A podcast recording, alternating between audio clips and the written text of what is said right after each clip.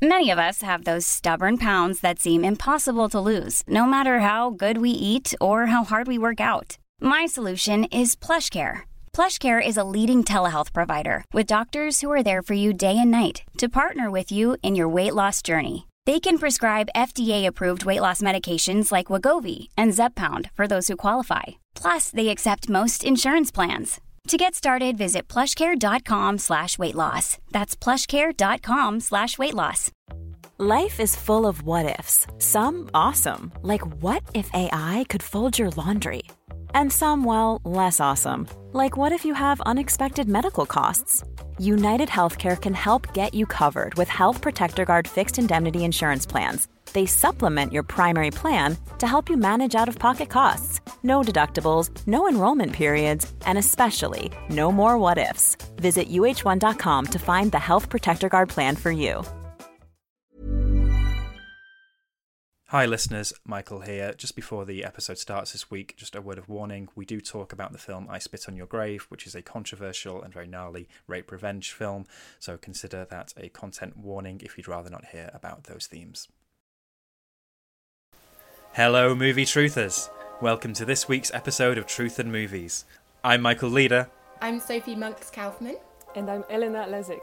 On the show this week, Jacques Audiard weaves together tales of millennial romance in Paris' 13th district.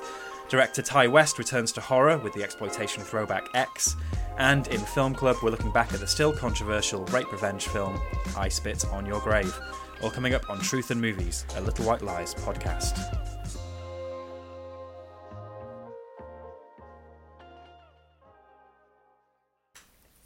Welcome back, listeners. Welcome back, Sophie, Eleanor. Sophie, the last time you were on was Best Films of 2021. How's 2022 been for you so far?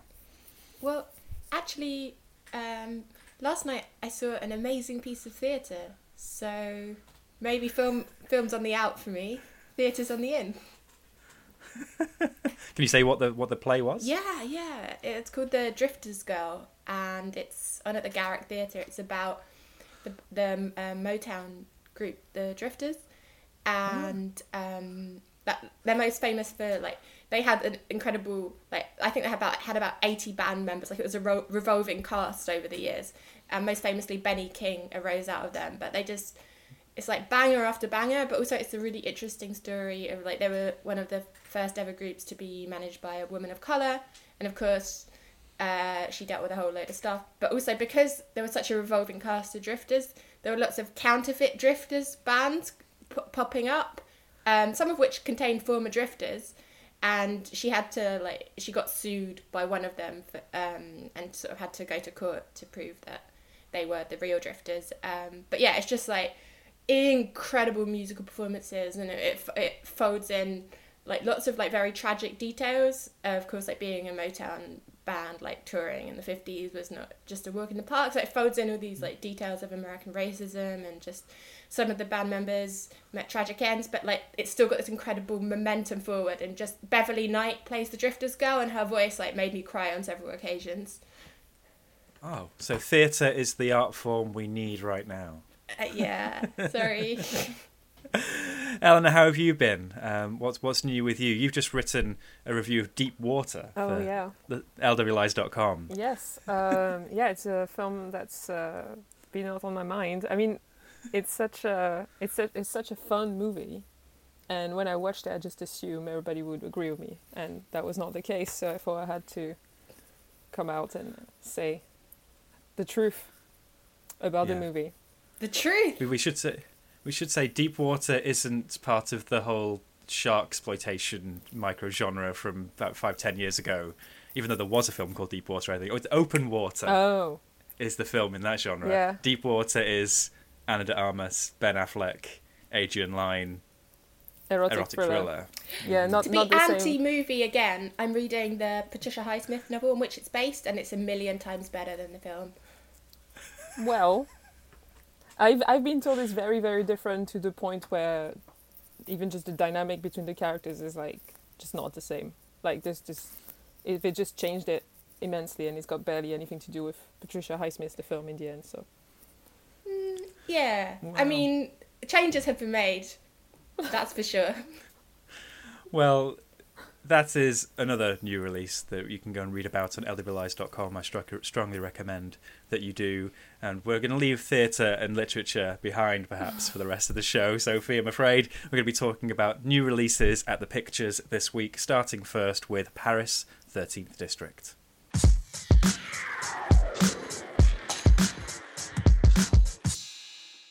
Here's a bit of blurb about Paris 13th District. Adapted from three stories by acclaimed graphic novelist Adrian Tomine. the film's set in a district of residential towers in the French capital and charts the interwoven relationships between four 20 somethings who are friends, sometimes lovers, and often both.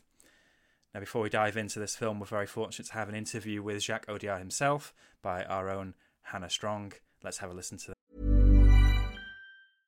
How would you like to look five years younger? In a clinical study, people that had volume added with Juvederm Voluma XC in the cheeks perceived themselves as looking five years younger at six months after treatment. Look younger, feel like you. Add volume for lift and contour in the cheeks with Juvederm Voluma XC. Reverse signs of aging by adding volume to smooth laugh lines with Juvederm Vollure XC. For important safety information and to find a licensed specialist, visit juvederm.com. That's J U V E D E R M.com. Not for people with severe allergic reactions, allergies to lidocaine, or the proteins used in Juvederm. Common side effects include injection site redness, swelling, pain, tenderness, firmness, lumps, bumps, bruising, discoloration, or itching. There's a risk of unintentional injection into a blood vessel, which can cause vision abnormalities, blindness, stroke, temporary scabs, or scarring. Talk to a licensed specialist to find out if it's right for you. Quality sleep is essential. That's why the Sleep Number Smart Bed is designed for your ever evolving sleep needs. Need a bed that's firmer or softer on either side? Helps you sleep at a comfortable temperature? Sleep Number Smart Beds let you individualize your comfort so you sleep better together. JD Power ranks Sleep Number number 1 in customer satisfaction with mattresses purchased in-store. And now, save 50% on the Sleep Number limited edition Smart Bed for a limited time. For JD Power 2023 award information, visit jdpower.com/awards. Only at a Sleep Number store or sleepnumber.com. Since 2013, Bombas has donated over 100 million socks, underwear, and t-shirts to those facing homelessness. If we counted those on air, this ad would last over 1,157 days. But if we counted the time it takes to make a donation possible, it would take just a few clicks. Because every time you make a purchase, Bombas donates an item to someone who needs it. Go to bombas.com slash ACAST and use code ACAST for 20% off your first purchase. That's bombas.com slash ACAST, code ACAST. Now. The film's based on uh, Adrian Tamin's Killing and Dying. So could you talk a little about the challenges of adapting a comic book into a script?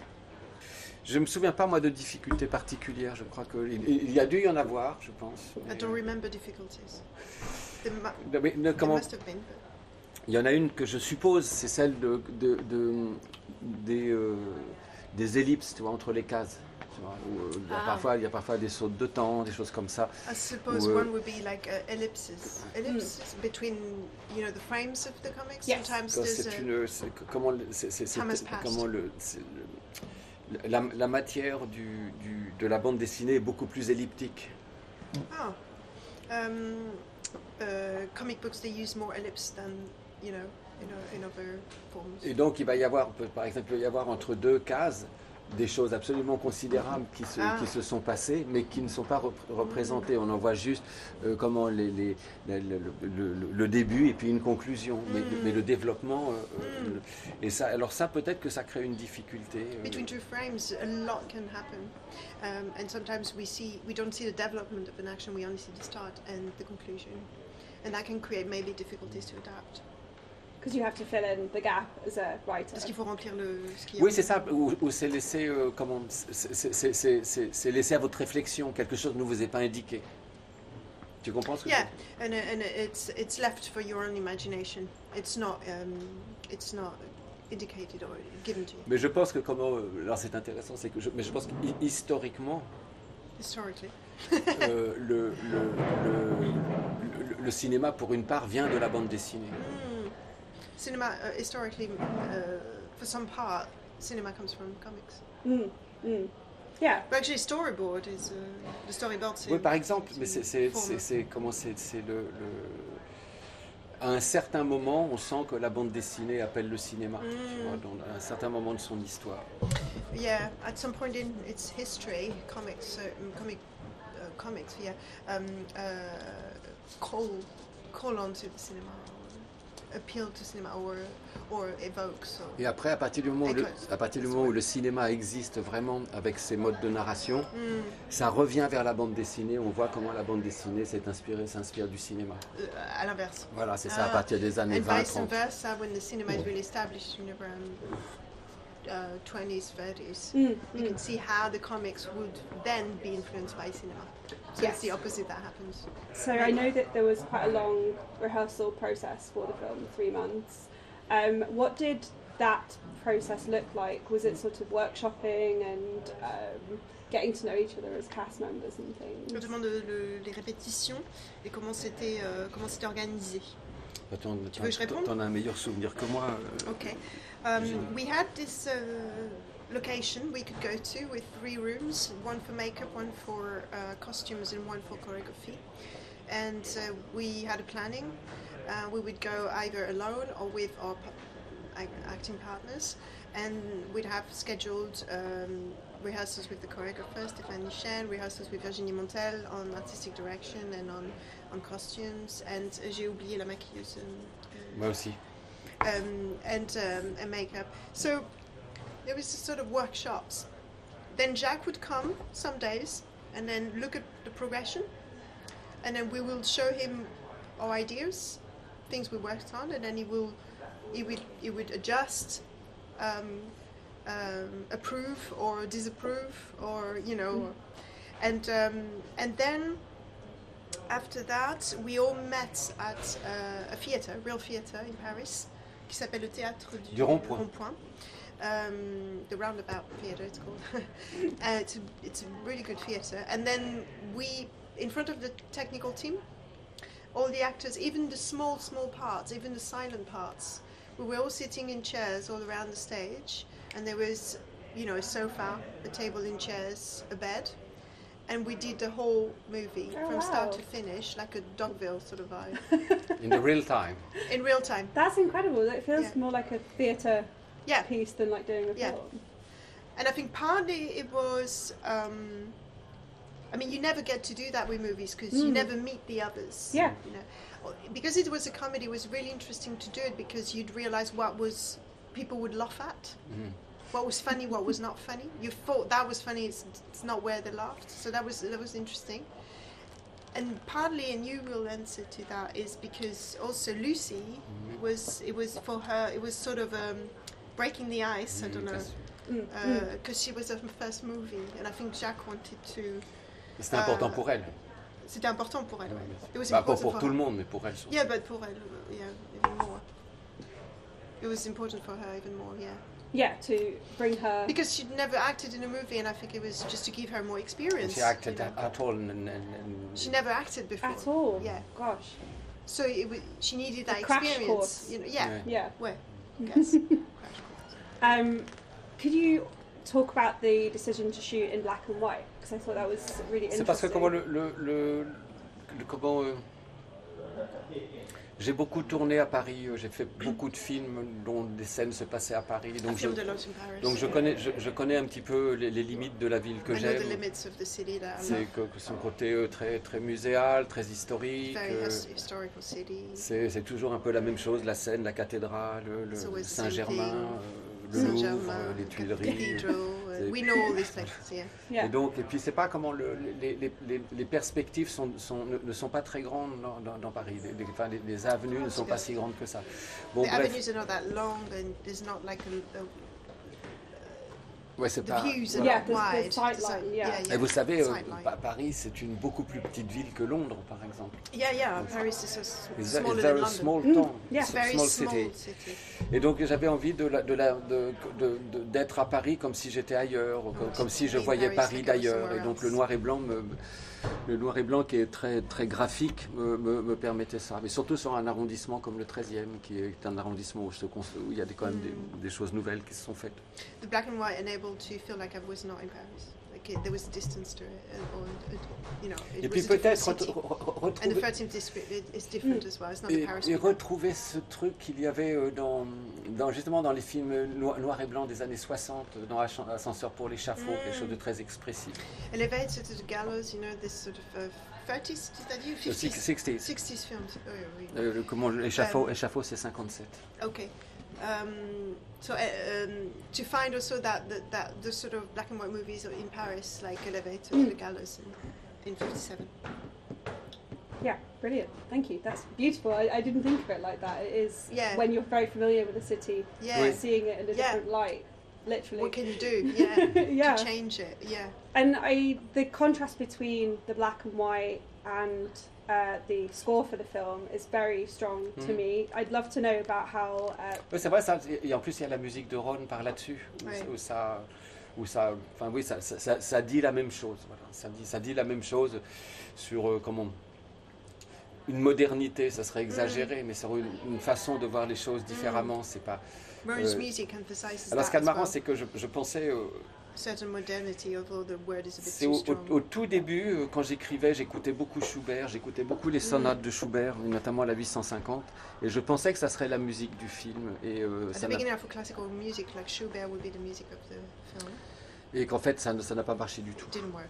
Pas du tout. Justement pour ça, c'est parce que c'était that pas. reason. yeah. Il aurait fallu reprendre Schubert comme, euh, comme Kubrick a repris euh, Beethoven. Ah. Comment elle s'appelle cette Gomez euh, euh, Comment elle s'appelle C'est une trans. C'est elle qui a adapté, qui a adapté euh, le, comment euh, Bach, euh, Bach, Ah oui, Bach- pour, Bach au Moog Ah. et Beethoven. euh, comment elle s'appelait euh, hmm, Elle s'appelait, je sais pas quoi, et puis après elle a, elle a changé de nom, mais, mais c'était, c'est c'est un génie. Alors, alors, j'aurais pu faire ça avec Schubert. Uh, one would have had to use Schubert like Kubrick used Beethoven in in uh, Et Clockwork Yeah. Orange. in Cla- Clockwork Orange.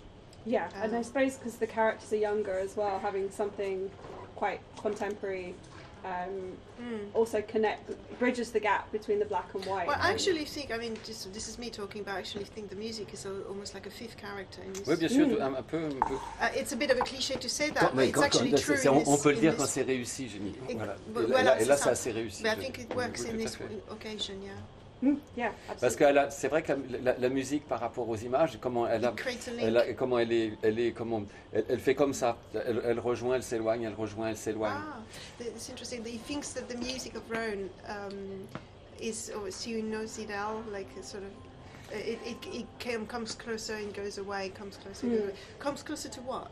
C'est comment, comme si, c'est- parfois tu as, le sentiment qu'elle va devenir illustrative, mais puis elle ne l'est pas, tu vois. C'est c'est comme, si elle, like elle, elle naviguait. C'était It pas. euh, et quand je travaille, euh, j'ai beaucoup travaillé avec un mus- avec Alexandre Desplat, par exemple. Et Al- Alex, on est beaucoup plus sur les séquences. Là, j'ai l'impression que. L'ancien, euh, enfin celui avec qui tu Oui, travailles avec, avant, avec- avec qui j'ai beaucoup travaillé. On était beaucoup plus sur les séquences. C'est quoi son nom? Alexandre Desplat. So he worked before on uh, on music with Alexandre Desplat. Oh yeah, yeah. Um, many times, and it's a very different approach because they're much more closer on scenes. On- c'est- specifically. Et, et c'était et, que- et que là, comme, on- comme la musique s'est faite très vite, comme on, the euh, music for euh, Ron, was Ron, euh, Ron l'a fait de son côté. Ron did it on his side. So Yeah, on it his own. feels um, like it can be, it can work separately as well. It does. It's some Absolument, scores. ouais. It actually does. I Ouais. listened to the Yeah, soundtrack Mais, myself. great. mais- mais j'aime It's, beaucoup uh, écouter le soundtrack. Yeah, me too. Really like it. Uh, well, and a musician, you, you know, you would know as well. couldn't you Yeah, and I, and I collaborated with Rone, and, and and Jacques didn't know actually that I knew Rone before. Yeah, I'd worked with him before. yeah, it's a beautiful score. Yeah. Um, I was Yeah, listening to it this really. morning, Yeah, me especially too. um, in a city, listening to that I music know. as well. It's, And it yeah. puts you back into the movie. It and I love when it does that. Yeah, it does. It, Yeah. I, I, don't know if you've seen. Um, there's a Lynne Ramsay film called You Never Really Hear with Jonny Greenwood's uh, score, Oh, okay, and it's okay. a similar type Similar, of feeling. yeah, Yeah, I it puts you right back in. Um, so, in terms of your past work, you seem very um, drawn to stories about outsiders, uh, particularly within France. Would you kind of agree with that? And if so, do you um, what do you think the kind of fascination is? Je sais pas, je, je, je vois un peu ce que vous voulez dire, mais je. I can see what you mean. Mais je sais pas comment, je, je, But I can't- je- je sais pas quelle réponse j'aurais. euh. I can't- I don't know Si, alors, si j'ai un début de réponse. j'ai un début de réponse. euh, Mais vous trouvez, juste parenthèse, vous trouvez que dans les Olympiades, ils sont tellement euh, en dehors de la Do you société think that in uh, Paris 13th there are outsiders? I think that the way Emily's character in particular is presented is quite um, confronting as an audience member because she's so um, abrasive. Émilie Elle est euh, assez abrasive, elle est assez confron- euh, Oui, mais comment elle, elle est, comment elle est, elle, elle est, euh, elle est, elle a fait des études, elle, elle Donc vient, justement, elle n'arrive pas à s'intégrer. elle, elle vient, elle, elle refuse. Yeah, Elle she refuse. refuses to integrate. Elle, Like elle, she, elle- elle- elle refuse, she mais, elle, elle- studies. mais elle, elle a, elle a tous les moyens pour, pour, pour, Oui, pour, pour réussir. s'intégrer dans la société. she has all the means to integrate herself. Cam- Cam- Camille Paille, ce sont des bourgeois, Camille ce sont same. des bourgeois éduqués. Je veux dire, c'est pas- They're educated bourgeoisie, Mm, mm. middle class. Alors, Yes, alors yeah. pour, pour le début de réponse que j'avais pour la question initiale, pourquoi les, les, les outsiders, tout Ouais, ça, pourquoi ça t'intéresse Parce que je, je pense que comment il y a, il y a quelque chose qui m'intéresse presque d'un point de vue. euh, d'un point de vue humain et d'un point de vue scénaristique, c'est la question à combien de vies on a le droit? À combien de Ah, vies on a le droit. Voilà, à combien de chances on a le droit Alors je pense et, et combien et combien va vous coûter la deuxième vie Ah, on a human point of view, but also on the screenplay point of view, um, I'm interested in um, how many uh, life we can have, how many chances we can have, and what's the price of taking that chance? Et qu'est-ce que ça coûte et, et la- deuxième, and the second one, uh, what is, what is the price of the second one Mm, Ah, it's- it's- Il est toujours élevé. The price is always high. Yes, and in the film, obviously, there's so many times where we kind of um, are willing the characters to behave in a certain way and they don't. And I think it's why the ending you feel kind of so relieved because finally they've learned. they've learned. Tout le film, tu as envie qu'ils fassent certaines choses, ils ne les font pas, et à la fin, enfin, ils. euh, Mais ils font autre chose à la fin.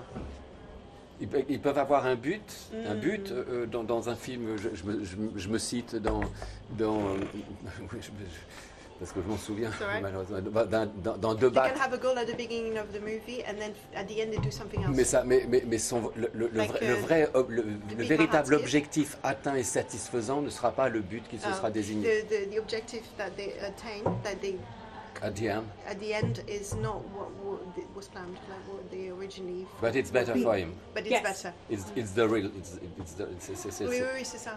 Yeah, it's the same in uh, Prophet. euh, Prophet, oui, oui, he, bien, he bien wants sûr. to stay out of trouble in the end. Oui, bien sûr, He- oui, et, et, euh, mais il sera une, toi, une well, autre place.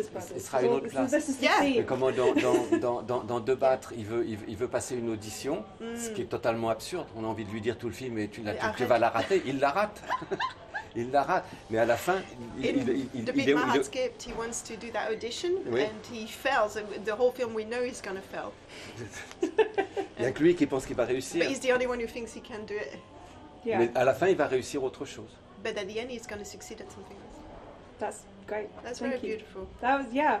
All these films about C'était une leçon de scé- scénario. Uh, that was a screenplay lesson. all these films about Okay, It so- was so free for this time. Second time you charge us.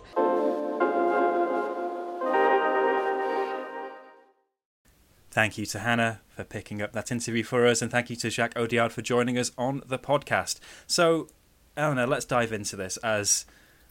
Sorry to cast you as the resident French. you were the resident Rent fan last time we had you on, and now the French view on a film like Paris 13th District. As we said, it's adapted from short stories by Adrian Tomine, who's very much an American comic artist. It's quite a funny uh, kind of process of adaptation and translation, taking his stories over the Atlantic and into Paris. How does this play out for you? Does it work? Um, so I'm not at all familiar with uh, the work of Adrian Tomine. Um, but when I first saw the film, my first impression was that wow, this is really American. right, uh, right. Basically because this is a film about um, young people in Paris, and obviously, as you would expect, there's a lot of sex, there's a lot of um, relationships and things like this. Not not that actually what I liked about it is that it's not just about that, but there's a lot of that. And I just thought the way people related to each other and the things that they cared about and the things that were sort of neuro well, not neurotic, but you know that that really upset them. I just thought the whole approach didn't strike me at all as the way people, as far as I know, are in Paris. uh, I just thought like most of these things. I, I just thought most of these kids just that wouldn't bother them so much. Um, yeah, can you yeah. Can, can you can you pinpoint any specific kind of what what do you what do you mean by these sort of neurotic existential whatever sort of things that are uniquely American? Uh, uh maybe because we have a couple of interlocking stories here, um, char- you know, characters interweaving. You know, any one in particular you'd you'd point out as being um, American, you say? Not not so much like it's not so much the characters themselves. It's just mm. uh, the relationship between them. So there's a there's there are two of them, for example. They have a sort of very casual uh, relationship, like sexual relationship, mm-hmm. and then they start to not be able to handle that that because one of them wants more, the other doesn't, uh, and I just thought the whole thing just I I didn't believe it. I just thought mm-hmm. like, well, who cares? Like, I don't think they would care. Um, and I don't know. Obviously, I mean that's not necessarily American. I guess I don't want to say that American people are like that. I just mean American cinema more, like right. the whole the sort of drama of it, the the the sensibility just didn't strike me at all as believable as the way uh, French people would do would be. And actually, I mean, I think it kind of makes sense if you think about the cinema of Jacques Audiard because I think a lot of his cinema is quite sort of Americanized in a way. Like mm-hmm. it's quite bombastic, and um, there are some even just stylistically sometimes maybe not th- this one so much, but stylistically they're they're quite um, almost blockbustery. You know, like there's big things happening, a lot of drama, a lot of things that, that we don't necessarily associate, at least not with art house French cinema, but also just not in general with French cinema that much. Um, so it kind of makes sense for him to do it. But I, I just, even without the whole like American thing, I just didn't find it convincing mm. at all as people. I just didn't buy them really. Um, despite the fact that I think all the actors are pretty great, um, except I mean, I don't want to say except but I don't really like Noémie Merlant's ca- characterization. Um, I think her character is maybe one of the most interesting ones in the film, but I, her performance I think sometimes is a bit too much, um, taking the film into like it, contrasting with the other actors' performances, which are so nuanced and understated. And I thought her performance was like a bit too, like a different film, which I think is another mm-hmm. problem with the movie because it's obviously it's all about people who are connected in some way in Paris in this particular neighborhood. Um, and the risk is that the stories don't really gel together. Mm. And I thought sometimes they didn't. Um, but yeah. Yeah, with with Noémie, Noémie, Noémie Merlant, it's uh, that interesting situation where she's had that sort of global breakout with Portrait of a Lady on Fire, and now she's somebody that we'll always look for mm. in the cast list as a name that will jump out with a film like this, or the film that came out last year where she was in love with a roller coaster. That was that was her. In that Jumbo. Film, right? Jumbo. Yeah.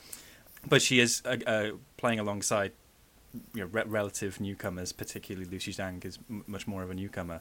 And uh, how, how how did she uh, strike you a bit more, more positively? I thought her character was the most interesting one because uh, she's the most no nonsense, mm-hmm. and mm-hmm um, because also it's just rare in cinema to see characters who are not, you know, white. um, and um, I liked everything about her character. I almost wish there had been more of it because I thought she was the actress was also so amazing. Um, but yeah, it's it's not. I thought her character was maybe the more, the one I believed in more, the one I believed mm. more that I thought was more um, realistic. Um, so yeah, less so than the Noémie Merlant one. And the Noémie Merlant story also touches on some like social media is changing the way we live things, and I, I always have a bit of a trouble with that. and I didn't think it worked. I just didn't think it it was convincing. Hmm. Sophie, convincing, believing. How did this strike you? Were, were you on board? I thought it was pure loveliness, and Jacques uh-huh. Audiard is a director who likes to work in genres. Um, you know, he's kind of known for his grittier stuff, uh, like Prophet and the film that won him the Cannes d'Or, Dheepan. But you know, he's made a western with the Sisters Brothers, and this is his rom com. And I think in a rom com, I don't look for like, are these characters totally and utterly inhabited? Um, it's more just like, is the performance working scene by scene? And the acting in this is just absolutely phenomenal.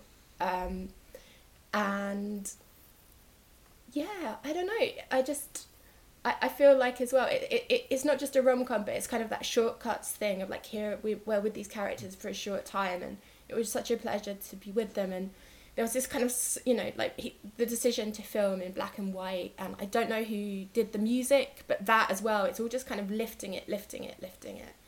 And i just think as like as a rom-com it, it's it's it's utterly sublime um, and in a gentle way that sneaks up on you. It's just mm. like you know there are some slower rockier bits. I don't think it's like every moment of it it totally works. Like in listening to what eleanor said you know um, I'm not obsessed with the Noémie Merlant section by any stretch of the imagination, but I just feel like the, the way it all hangs together and like the way it ends. And Lucie Zhang's character Emily, she gets the last word and it's perfect, like to perfection. Um, so yeah, it, it just it it left me it left me wanting nothing more than exactly what it was.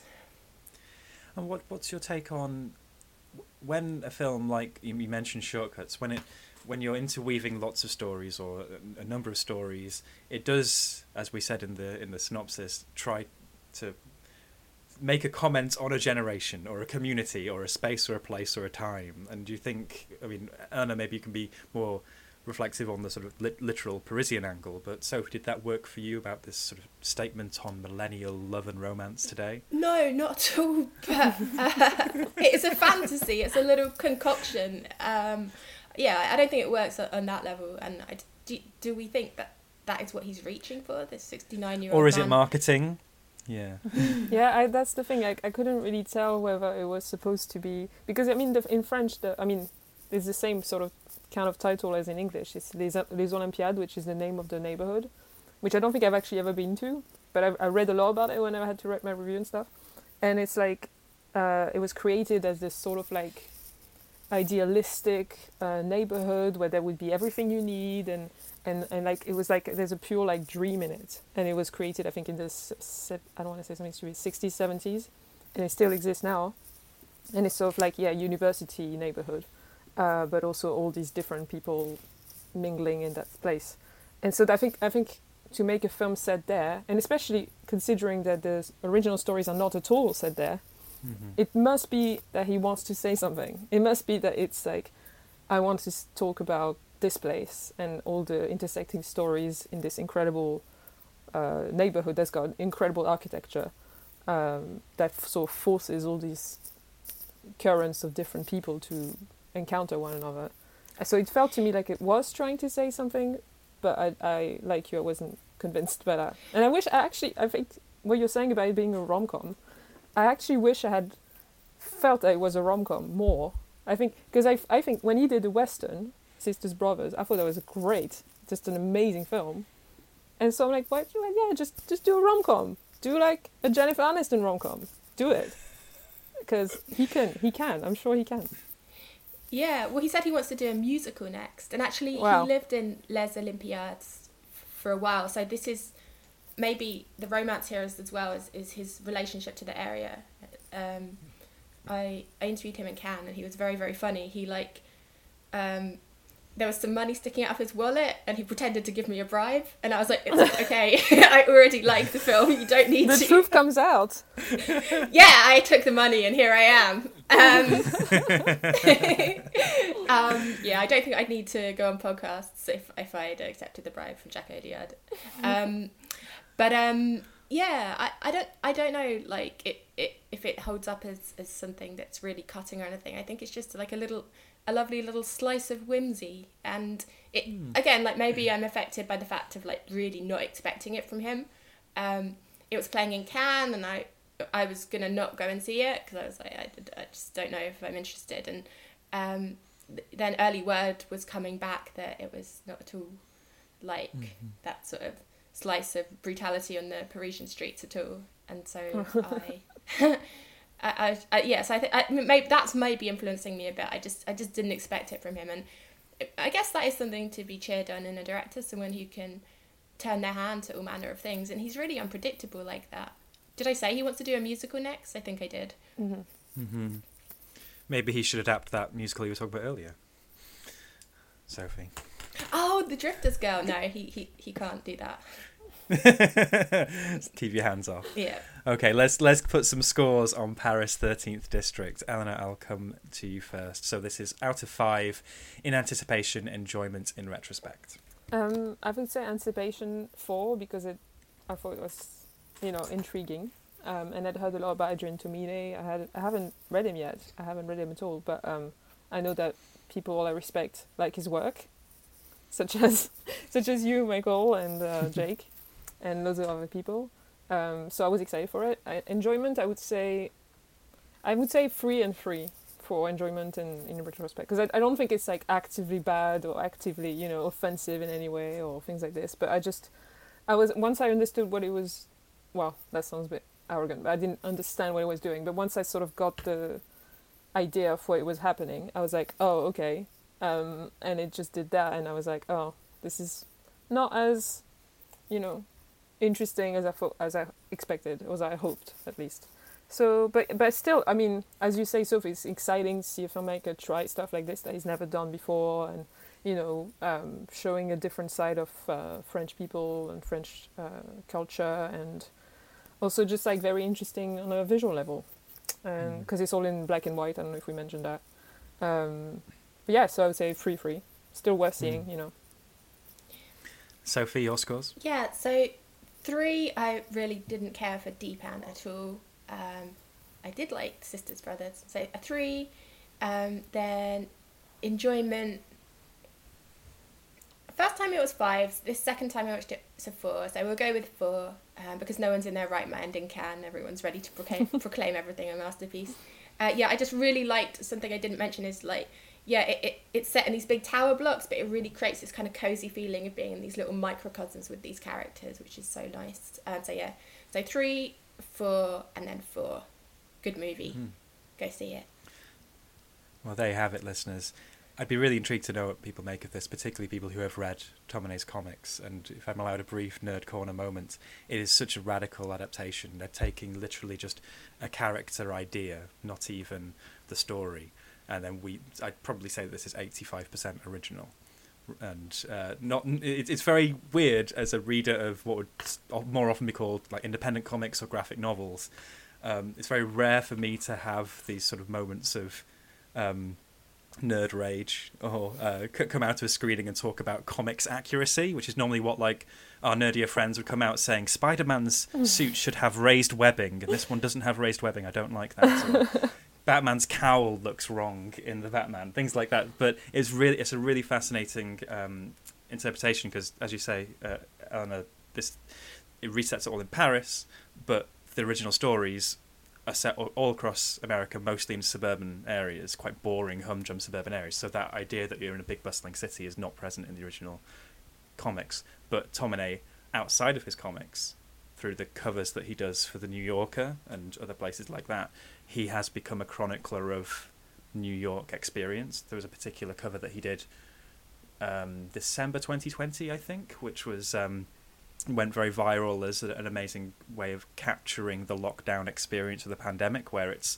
um, a woman on a Zoom call with a little glass of champagne in her hand, toasting the call, and that's just immaculately composed that little square but the her whole apartment around her is an absolute mess um, and lots of little vignettes like that that um, I, I think add up to a in its own way an amazing comment on a generation a community a place but that's my little nerd corner that moment was listeners. great that sounds well worth reading but also michael you've just reminded me like maybe something a little bit adding to the sense of like dislocation that eleanor was talking about it not necessarily mm-hmm. feeling like paris is you know, there were three writers. Initially, it was Audiard and Céline Sciamma, and then mm-hmm. they stopped work on it, and Sciamma wasn't available, so they got in Léa Mysius. And I think whereas Jacques Audiard has that relationship to the neighbourhood, um, Céline Sciamma, I know, wasn't drawing from Paris, although obviously she knows Paris. Um, so mm-hmm. yeah, so maybe like there's like Frankenstein's monsters approach to the location. So yeah. Yeah. Many steps along the way, rather than it being something like, um, you know, some of the great city symphony type films that we know, from Manhattan to Wonderland, where it is the filmmaker and the writer looking around themselves at the world they live in. Even someone like Richard Curtis, even though he um, has a very specific chocolate box view of London, he is responding to a London that he knows and lives in in his head, mm. in his privileged mind. Uh, Notting anyway, Hill is timeless banger. It's very realistic. This is this is real life in London, Notting Hill. I don't know what you're talking about. Happens to me all the time. Sophie, you're back on your Hugh Grant soapbox. You'll be talking about music and lyrics in a minute. but listeners, let us know what you think of Paris 13th District if you see it this at this weekend at LWLies on Twitter, truth and movies at tcolondon.com via email. Up next, we have X.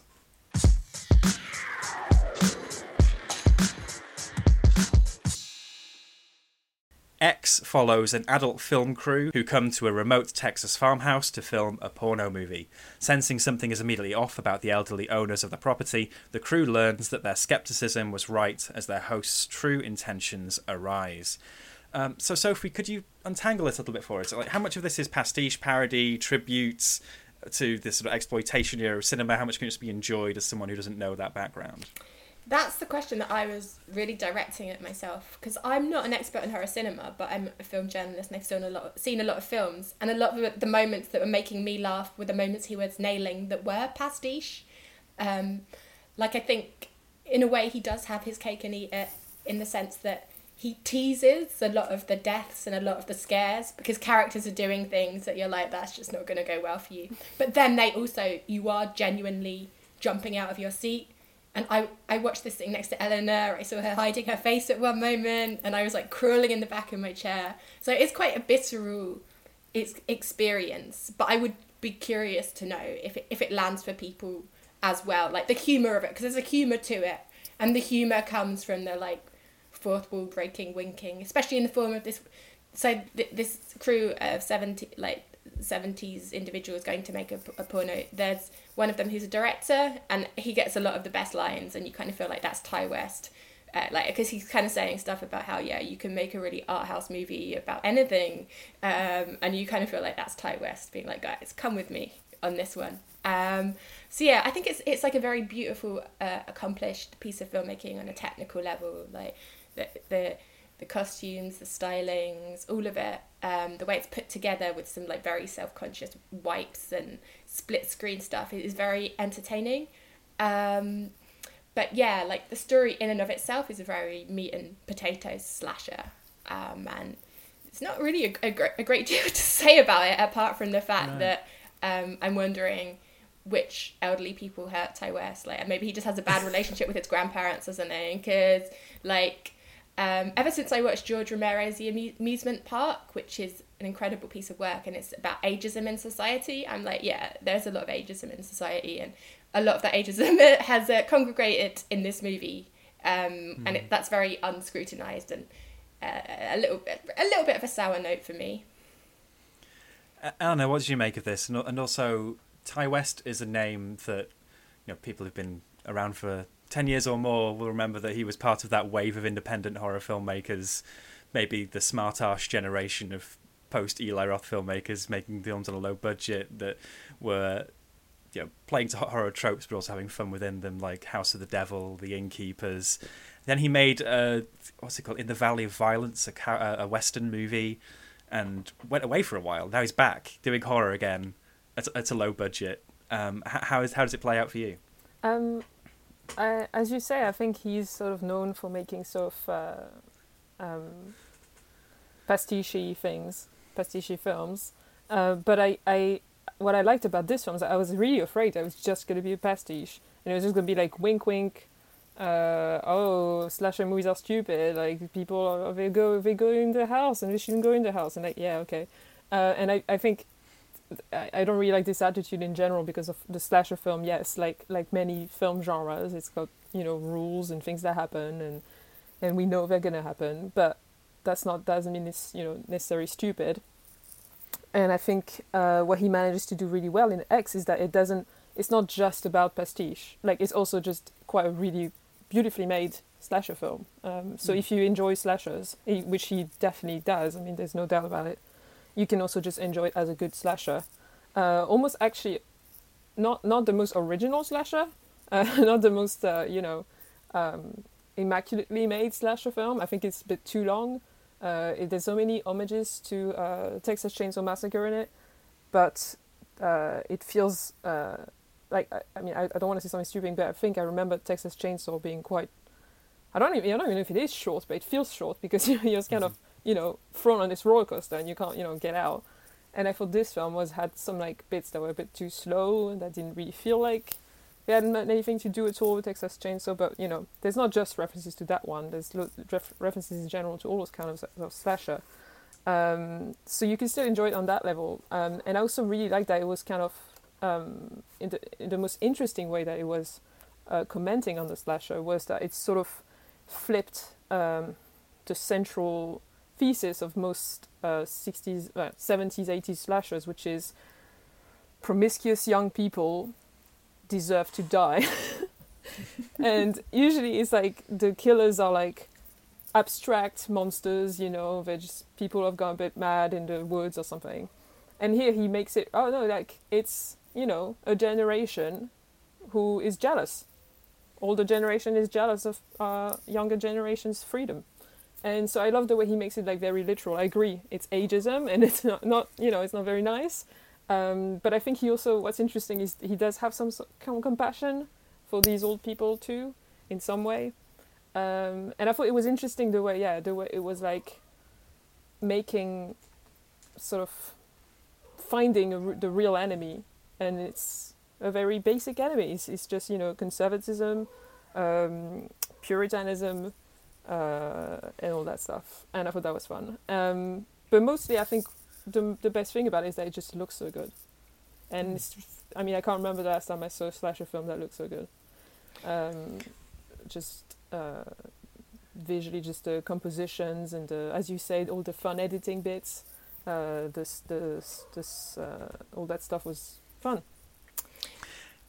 how does this play? I'm going to use that term that we're all going to cringe at. How does this play in the sort of era of elevated horror, where horror is all you know? Particularly, this uh, it intrigues me. This is made by A24, who very much created this idea that that you know these aren't horror movies; they're art movies. There's something that's going to be two hours long and boring. um, but Ti West is from the from you know his sort of little miniature heyday was almost before that idea took hold in the industry, and he's back with something like this. Mm. How does it play in, in, in, this in this context today? Um, I would say, I mean, the, the the thing that's more, I guess you could say, elevated is what I said about like who the who's the source of the horror, and you know, it's sort of uh, the general uh, outlook on on porn and on you know sexual liberation and all that stuff that's quite mm-hmm. progressive mm-hmm. and great and like you can be all smart about it um, uh, but i would say actually i don't think it, it fits that much i mean i was going to say oh it doesn't fit that much in elevated horror because it's so visceral but actually when you think about it loads of the elevated horror films are quite visceral uh, mm-hmm. i would mm-hmm. say you know Midsommar has got some pretty visceral stuff in it. Mm-hmm, mm-hmm. Um, so yeah, I mean, I would say that there's more like sort of not not say cheap frills, but you know, just pure like the person goes in the room and they get brutally murdered. That's it. Like it's not it's not about grief. You know. Right, yeah, yeah, the monster, the real monster isn't dot dot dot. Yeah, yeah exactly. I think the elevated horror, if you go in expecting it, you'll be looking for something that isn't necessarily there. Exactly. Mm-hmm. I just yeah, just like have to shout out to the performances because that's one of the pleasures. Um, I think one thing that Ti West understands really well is that it's like you know, it, in a horror film, it's people that you really want to look at, just as in porn movies, it's people that you want to look at. So it's like a beautiful cast, but it's a it's a entertaining cast. Like Kid Cudi is in it as Jackson, um, a real stud who gets a, a great like like wide shot moment um, and a, great singing moment. And um, yeah the, the, the producer I he's an unknown actor or maybe he's known to some people but he's very funny. And it's it's there's some very chewy performances in this. Mm. and actually um, in the screening we were at it was for the press. And uh, it was so funny how all the jokes about uh, the director wanting to make an art art house film uh, just really landed really beautifully in, in that audience uh, all the discussions about um, uh, oh, just because it's uh, low budget, uh, it can be art, you know, and all that stuff. It's just lovely stuff. People Oh, were well, rolling I'm in very- the aisles at that. Yes, exactly. I'm I'm very keen to see this. I'm a, I'm a big fan of the Innkeepers in particular, uh, so it's great to hear that Ti West is back. Uh, let's put some scores on this. Um, Sophie, I'll come to you first for your three scores. Yeah, I was really, I was really excited to see it. Actually, he does seem like a, a special director who's, yeah, and I think it's his visual language, which is something that uh, not a lot of directors have that. Um, so yeah, that was a three going in, and yeah, and then I, I, I enjoyed it as a like real uh, like physical experience. Four, but then afterwards I was like, hmm, not a lot to shake out of the tin at the end of that. So that was a three. Uh, Eleanor? Yeah, I think I would say three going in because I, I, it was really funny. I was sitting down and was like, I don't know what this film is. and I had completely forgotten what it was about. And I was really confused. I was like, was it called X? And I was like, oh yeah, I get it. Uh, but it's always nice to you know to go into a movie not knowing anything about it. So that was nice. Uh, enjoyment, I would say four, and in retrospect, I would say four as well because I still, I, I agree. Like I don't think there's that much going on there. Like, you know, it doesn't change the world, and it's kind of, it's not. I think it could have gone much further in, in both the gore and sort of the sort of, not commentary. You know, not social commentary, but just the ideas could have been a bit more original. But I still thought it was a film that's so beautiful looking and got actual fun, actually fun film, actual fun performances and stuff like that is worth celebrating. So I'm just gonna say four. And I had a really good time. Like mostly, it's just really fun. Mm. Well, listeners, let us know what you make of that, and please take me to task for using the term elevated horror. I do apologise. So now we're going to go from, I don't know what you termed as being a fun horror film to maybe one that wouldn't be called necessarily a fun horror film. We have I Spit on Your Grave.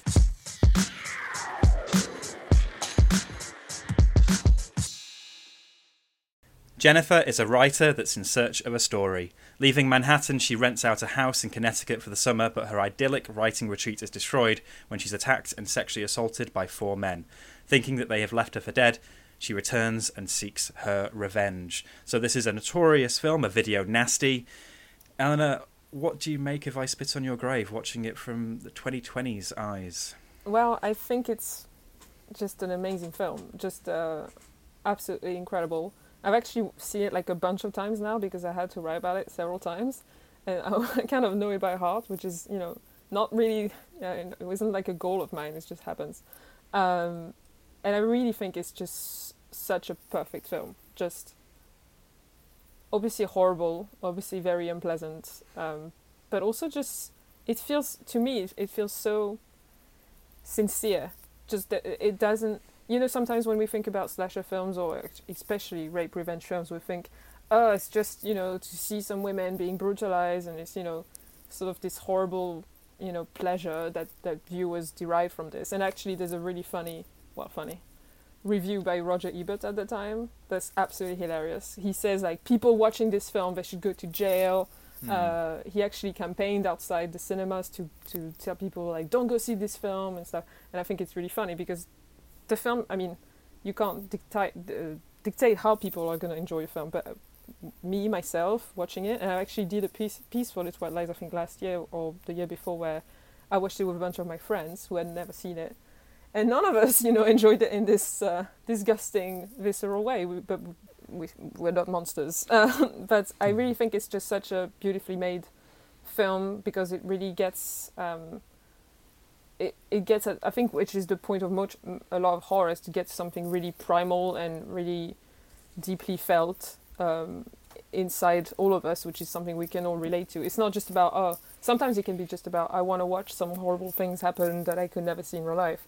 Uh, sometimes it's to like really get at some fear, and at some something just so profound. And I really feel this film does it mostly in large part because it's so gorgeous to look at. Uh, there's the, all the scenes where um, the main character is just sort of in that house and so walking around in nature and just enjoying, you know, um, being in this place before she's attacked um, are just so like ethereal and just so strange and compelling. And then you're you're sort of thrown on in that whole. Um, I don't know how you say, it, but like, it's just such a direct experience is what I'm Mm. saying. And I, I just think it's such a it's a I, I think it's a, it's a beautiful film in a way, um, and also it's, it's the way she gets her revenge, and um, the performance from the actress uh, who is called uh, She, uh, Camille, Camille Keaton. Keaton? I think her Yeah. performance is just so uh, lived in and and and incredible. So yeah, I just love the film. I think it's just uh, one of the best rape revenge films out there.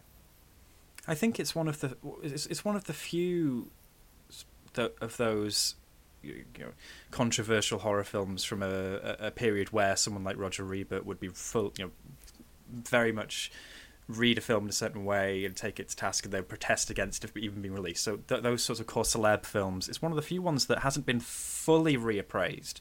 Ha- there there are pockets of the community that have reappraised it, but it's not. It's still divisive today, Mm.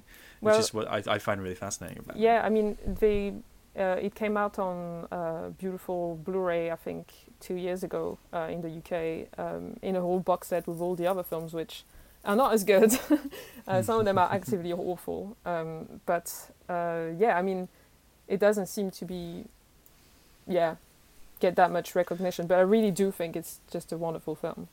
I, I, I Mm. just genuinely think it's great. Sophie, what do you make of it? So, can I tell my story? I've got a whole story before I answer this question.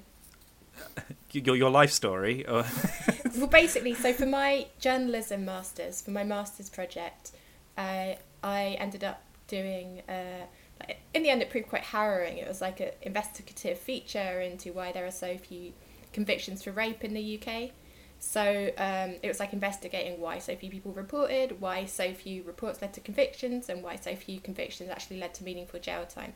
So that, I was speaking to uh, like a lot of survivors, and then as a sort of sidebar, because it's like a journalism masters, I was doing about films like rape revenge films and films that depicted rape.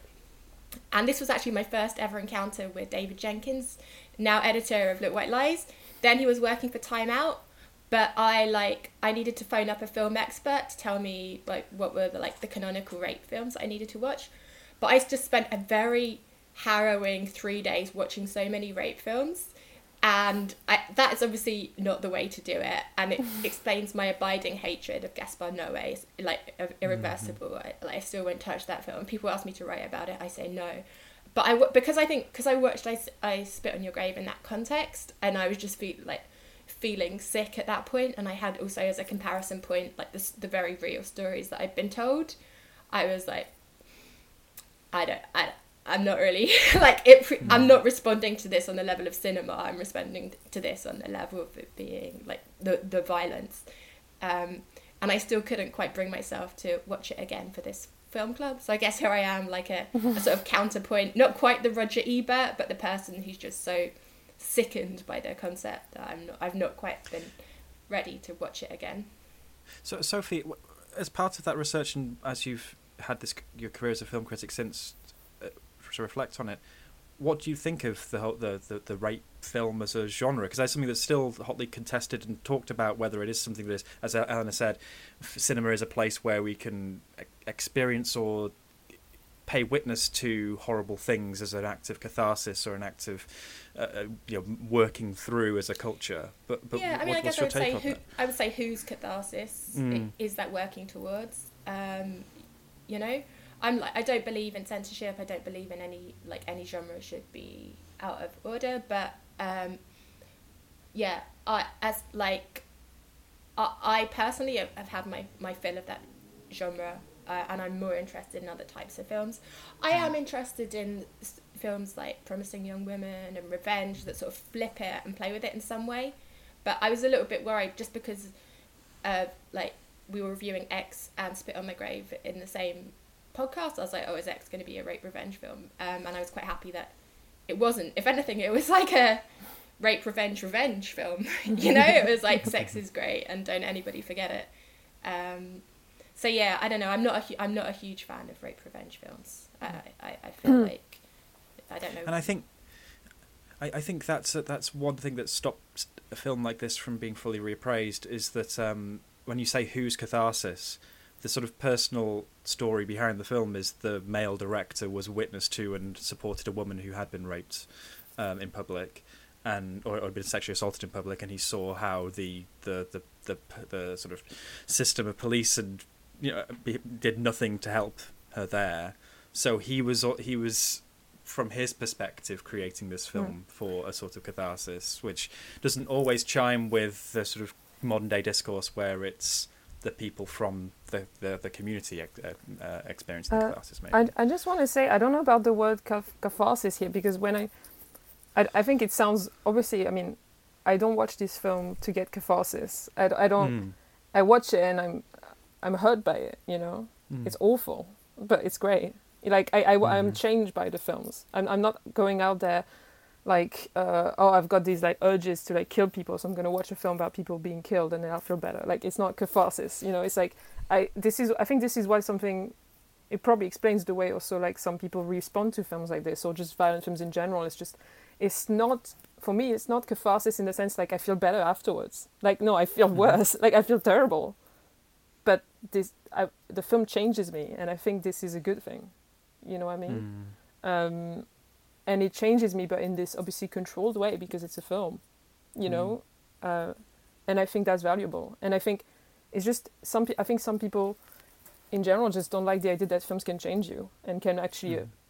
do something to you in a way that is painful but not but also pleasurable you know what i'm saying like it's it's a complicated relationship that you have with the film it's not just catharsis i think some this is why some people this is why there's all this like idea that oh, horror is for sick people because they get pleasure out of this and it's it's like a complex pleasure it's not just straightforward like you know so i think the word catharsis has to be used like carefully well it, it, absolutely, and I'm using it very specifically in the sense of um, it's stated by Meir Zarchi, the filmmaker, that he, he, experienced this and wanted to work mm. work through it in a film. He's not a horror filmmaker. He made this film and then tapped out and went back to his Wall Street job or whatever he did.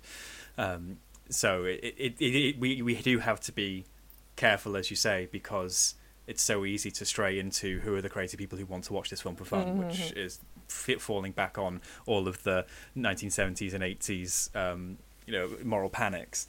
But it, it is something that in this film, I, I, he is he is enacting a sort of social catharsis because there is a point when the crime is committed in this film, and she there's nowhere that she can turn to rather than to herself. Um, it, no, it, it's fascinating, I, and fascinating. I find as well as part of an American independent cinema of the 1970s. The way this is shot, the handheld cinematography, the the rawness of it all is very much in the you know the genealogy of um, like Texas Chainsaw Massacre as well. Before things got very splattery later mm-hmm. on, this this is a very minimal film mm-hmm. in terms of what you see, but it's um, drawn out and horrible when it, when those scenes do happen. Um, and I think all that just plays into why it's still controversial today. We could talk about this for, for, for a long time. Um, Sophie, Anna, thank you for uh, giving me your, your, thoughts and insight into I Spit in Your Grave. Listeners, what do you make of it? Please let us know at LWLies on Twitter, truth and movies at tcolondon.com. That's a lot of films for one week, a lot of topics. Sophie, Elena, thank you so much for joining me. Next week, with the Oscars on the horizon, we're going to be talking through some of the categories and what we think should win. We're also talking about Michael Bay's new film, Ambulance, and one of the breakout hits of last year, critically, The Worst Person in the World. Anna Sophie, thank you again. Listeners, please subscribe wherever you pod, and if your podcast player of choice lets you leave reviews, we'd love it if you left one for us. Until next week, we'll see you next time.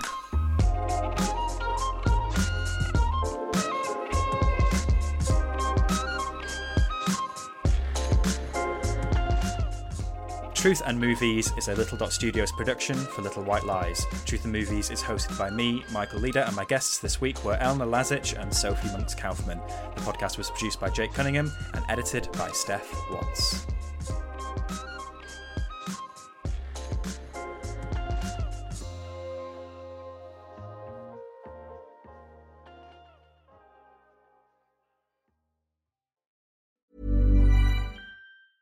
Mom deserves the best, and there's no better place to shop for Mother's Day than Whole Foods Market. They're your destination for unbeatable savings, from premium gifts to show-stopping flowers and irresistible desserts. Start by saving 33% with Prime on all body care and candles. Then get a 15-stem bunch of tulips for just $9.99 each with Prime. Round out mom's menu with festive rosé, irresistible berry chantilly cake, and more special treats. Come celebrate Mother's Day at Whole Foods Market. Hi, I'm Daniel, founder of Pretty Litter. Did you know cats tend to hide symptoms of sickness and pain? I learned this the hard way after losing my cat, Gingy. So I created Pretty Litter, a health monitoring litter that helps detect early signs of illness by changing colors, saving you money and potentially your cat's life. Pretty Litter is veterinarian developed, and it's the easiest way to keep tabs on your fur baby's health right at home. Go to prettylitter.com and use code ACAST for 20% off your first order and a free cat toy. Terms and conditions apply. See site for details.